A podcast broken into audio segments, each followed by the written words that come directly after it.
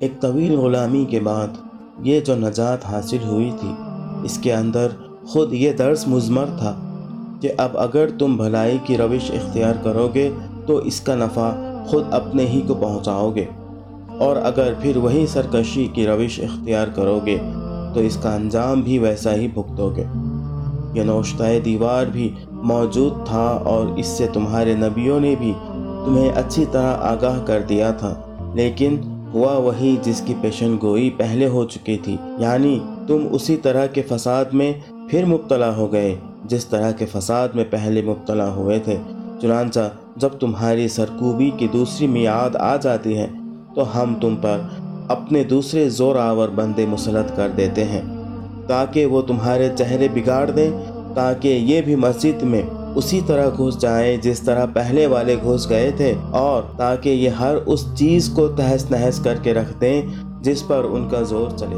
الحمد للہ رب العالمین، والصلاة والسلام علی نبینا محمد، خاتم الانبیاء وسید المرسلین وعلى آلہ وصحبہ اجمعین، اما بعد۔ رب اشرح لی صدری ویسر لی امری وحلل عقدة من لسان يفقه قولی۔ السلام علیکم ورحمۃ اللہ وبرکاتہ۔ میں محمد عامر۔ سورہ بنی اسرائیل کی تفسیر کی سیریز لے کر حاضر ہو چکا ہوں۔ آج انشاءاللہ تعالیٰ آیت نمبر سات کی تفسیر ہم پڑھیں گے۔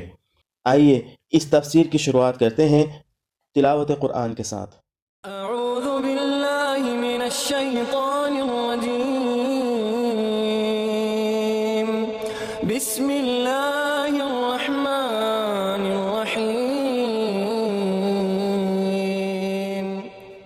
إن أحسنتم أحسنتم لأنفسكم وإن أسأتم فلها فإذا جاء وعد الآخرة ليسوءوا وجوهكم وليدخلوا المسجد كما دخلوه أول مرة وليتبروا ما علوا تتبيرا دیکھو، تم نے بھلائی کی تو وہ تمہارے اپنے ہی لیے بھلائی تھی۔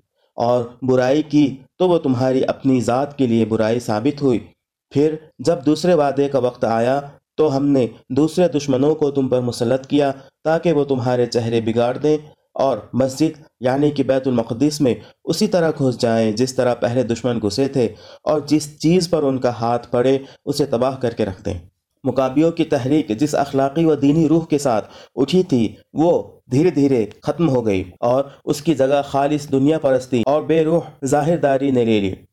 آخرکار ان کے درمیان پھوٹ پڑ گئی اور انہوں نے خود رومی فاتح پومپی کو فلسطین آنے کی دعوت دی۔ چنانچہ پومپی ترسٹھ قبل مسیح میں اس ملک کی طرف متوجہ ہوا اور اس نے بیت المقدس پر قبضہ کر کے یہودیوں کی آزادی کا خاتمہ کر دیا۔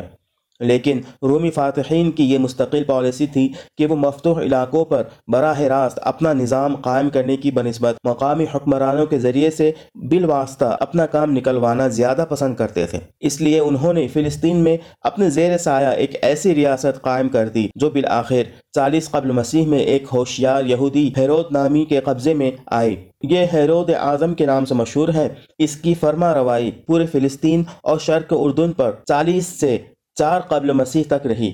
اس نے ایک طرف مذہبی پیشواؤں کی سرپرستی کر کے یہودیوں کو خوش رکھا اور دوسری طرف رومی تہذیب کو فروغ دے کر اور رومی سلطنت کی وفاداری کا زیادہ سے زیادہ مظاہرہ کر کے قیصر کی بھی خوش ندی حاصل کی۔ اس زمانے میں یہودیوں کی دینی و اخلاقی حالت گرتے گرتے زوال کی آخری حد کو پہنچ چکی تھی۔ ہیرود کے بعد اس کی ریاست تین حصوں میں تقسیم ہو گئی۔ اس کا ایک بیٹا اور خلاء سامریہ یہودیہ اور شمالی ادومیہ کا فرما روا ہوا۔ مگر چھ عیسوی میں قیصر اگسٹس نے اس کو معزول کر کے اس کی پوری ریاست اپنے گورنر کے ماتحت کر دی اور اکتالیس عیسوی تک یہی انتظام قائم رہا۔ یہی زمانہ تھا جب حضرت مسیح علیہ السلام بنی اسرائیل کی اصلاح کے لیے اٹھے اور یہودیوں کے تمام مذہبی پیشواؤں نے مل کر ان کی مخالفت کی۔ اور رومی گورنر پونتس پلاتس نے ان کو سزائے موت دلوانے کی کوشش کی۔ ہیرود کا دوسرا بیٹا ہیرود اینٹیپاس، شمالی فلسطین کے علاقے گلیل اور شرق اردن کا مالک ہوا۔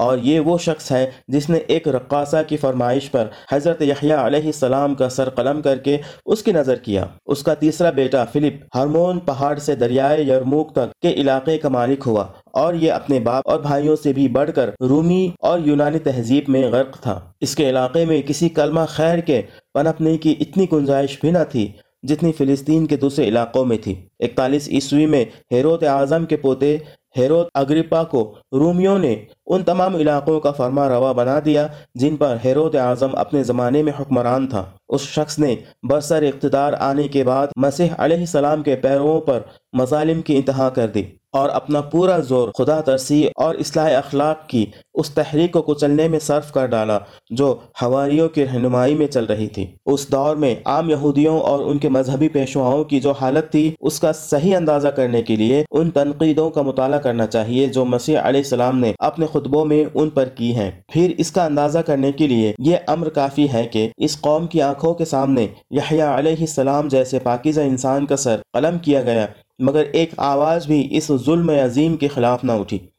اور پوری قوم کے مذہبی پیشواؤں نے مسیح علیہ السلام کے لیے سزائے موت کا مطالبہ کیا، مگر تھوڑے سے راست باز انسانوں کے سوا کوئی نہ تھا جو اس بدبختی پر ماتم کرتا۔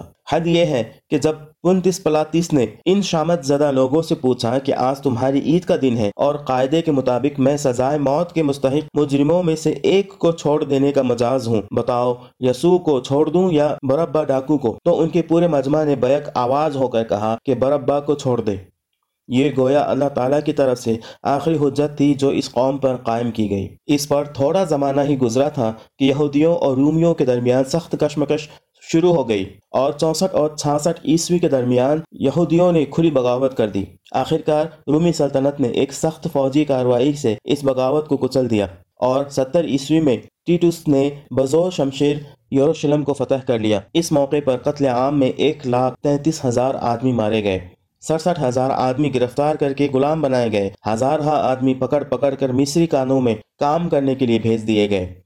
ہزاروں آدمیوں کو پکڑ کر مختلف شہروں میں بھیجا گیا تاکہ ایمفی تھیٹروں اور کولوسمیوں میں ان کو جنگلی جانوروں سے بھیڑوانے یا شمشیر زنوں سے کھیل کا تختہ مشق بنانے کے لیے استعمال کیا جائے۔ تمام دراز قامت اور حسین لڑکیاں فاتحین کے لیے چن لی گئیں اور یوروشلم کے شہر اور ہیکل کو مسمار کر کے پیوند خاک کر دیا گیا۔ اس کے بعد فلسطین سے یہودی اثر اقتدار ایسا مٹا کہ دو ہزار برس تک اس کو پھر سر اٹھانے کا موقع نہ ملا اور یوروشلم کا ہیکل مقدس پھر کبھی تعمیر نہ ہو سکا۔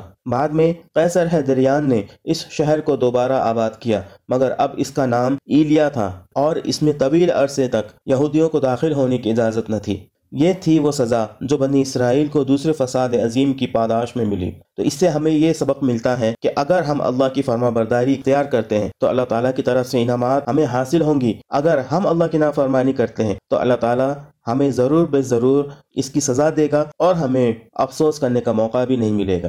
آج کے لیے اتنا ہی۔ اللہ رب العزت سے دعا ہے کہ اللہ تعالیٰ ہمیں قرآن کا فہم عطا کرے اور اس کے مطابق اپنی زندگی گزارنے کی توفیق عطا فرمائے۔ آمین۔ وآخر دعوانا ان الحمد للہ رب العالمین۔ السلام علیکم ورحمۃ اللہ وبرکاتہ۔